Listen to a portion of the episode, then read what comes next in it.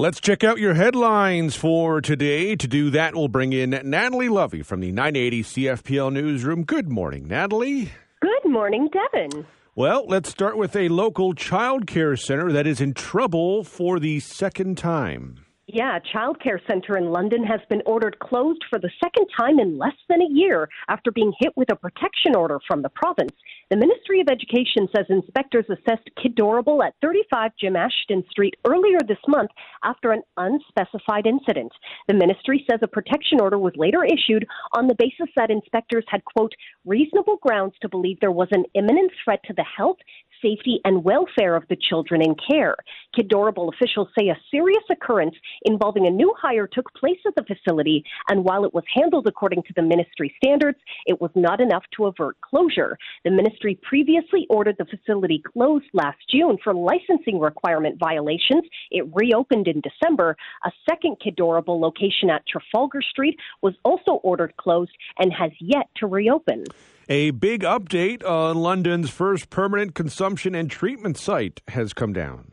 Yeah, this is exciting news. An opening date has finally been set for CarePoint, London's first permanent consumption and treatment site. The site will provide people with a space to use drugs safely and seek services for recovery. A temporary version of CarePoint, previously named the Temporary Overdose Prevention Site, opened at one eighty-six King Street in twenty eighteen before moving to four forty-six York Street last year, where the permanent site will also reside. To date, the temporary version of CarePoint has reversed more than seven hundred fifteen overdoses, according to the Regional H I V AIDS Connection, the organization tasked with leading the program. Yesterday, officials shared that construction is nearly done at four forty-six York Street, with CarePoint set to open permanently during the week of February twenty-seventh. More details will be unveiled next week when media are offered a tour of the permanent CarePoint site. In the meantime, folks can access care from the temporary site on York Street seven days a week from nine thirty in the morning until nine at night. Today will be a big day for Justin Trudeau's government. Yeah, a federal commission is set to report today on the Liberal government's use of the Emergencies Act as protests paralyzed the streets around Parliament Hill and jammed several Canadian border points early last year. Justice Paul Rouleau's report will address whether the government's emergency declaration was justified and make recommendations likely to spark lively debate about how to update the legislation.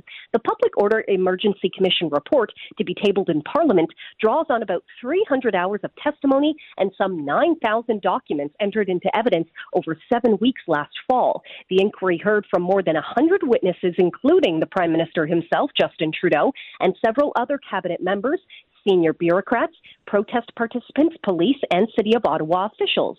Rouleau's keenly anticipated findings are the culmination of a mandatory review that takes place after you invoke the Emergencies Act. While touted as a demonstration against COVID nineteen health restrictions, the so-called Freedom Convoy protest early last year attracted people with a variety of grievances against Trudeau and his government. The John Tory saga will also be winding down today. Yeah, John Tory is marking his final day as the mayor of Toronto. Tory shocked the city with an announcement a week ago that he had an inappropriate relationship with someone who used to work on his staff and said that he would be stepping down. The sixty-eight-year-old then lingered in office to see his budget debated at council and submitted his formal resignation hours after his fiscal plan was approved late Wednesday night. Tory's resignation takes effect at five o'clock this afternoon, and Deputy Mayor Jennifer McKelvey takes the reins on an interim basis. She She says she won't be running to replace him.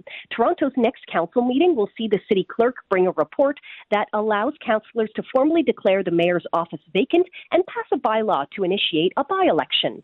A nomination period would open the next day and last anywhere between thirty and sixty days, with the mayoral by-election held forty-five days after that. And we'll end by talking about the weather both here and in Ottawa. Yeah, fears are growing that what is billed as the world's largest skating rink won't be able to open this year due to persistently mild temperatures. The National Capital Commission says the Rideau Canal skateway in Ottawa still can't open this week, and it doesn't look good for the week after. It says above average temperatures mean current ice conditions are unsafe for skaters. Part of the canal had been turned into a skating rink every winter since nineteen seventy, and it was open for forty-one days last year, but that followed the shortest opening in over a decade in twenty twenty-one at twenty-nine days. In the London region, Environment Canada dropped weather advisories for this area as freezing rain changed over to light snow this morning. You'll want to give yourself some extra time to get to where you need to go this morning, as the roads will be slick in some spots. The price of gas remains unchanged this morning at one forty-five point nine this morning. We do have some school bus cancellations this morning, but it's not for the entire region. School purpose vehicles are canceled for the day in Middlesex and Oxford counties only. Let's check out what happened on this day in history. In eighteen sixty-seven, English chocolate maker William Cadbury was born. In eighteen seventy-four, I B M founder Thomas J. Watson Senior was born. In eighteen seventy-six, Julius Wolf of Eastport, Maine became the first person to ever car- uh, can sardines. In eighteen seventy-seven, the first news dispatch was sent by telephone. The story about a lecture and phone demonstration by Alexander Graham Bell appeared the very next day in the Boston Globe. In nineteen nineteen, former Prime Minister Sir Wilfrid Laurier died of a stroke at the age of seventy-seven, the first Canadian Prime Minister of French ancestry. He uh, spent forty-five uninterrupted years in the House of Commons. He served as Prime Minister from eighteen ninety-six to nineteen eleven, the longest unbroken tenure in Canadian history. In nineteen thirty-two, following a forty-eight day manhunt, Albert Johnson, known as the Mad Trapper, was shot dead by the R C M P in northern Yukon. Johnson, whose background remains a mystery, had eluded police after wounding an officer investigating a complaint about trap lines. Another Mountie was killed during the chase. In nineteen fifty-nine, the United States launched Vanguard two, a satellite carrying meteorological uh, equipment. In nineteen sixty-five, Prime Minister Lester Pearson announced the old age pensions would be made payable at age sixty-five instead of seventy, with a change to be phased in over five years.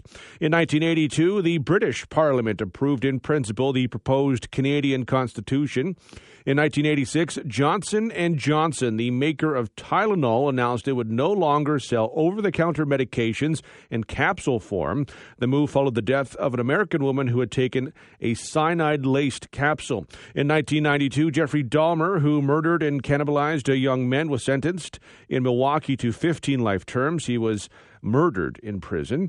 In two thousand, the federal government scrapped the one thousand dollar bill, saying it was used mainly for money laundering. In two thousand three, at least twenty-one people died in a stampede at a Chicago nightclub that began when a security guard used pepper spray to break up a fight.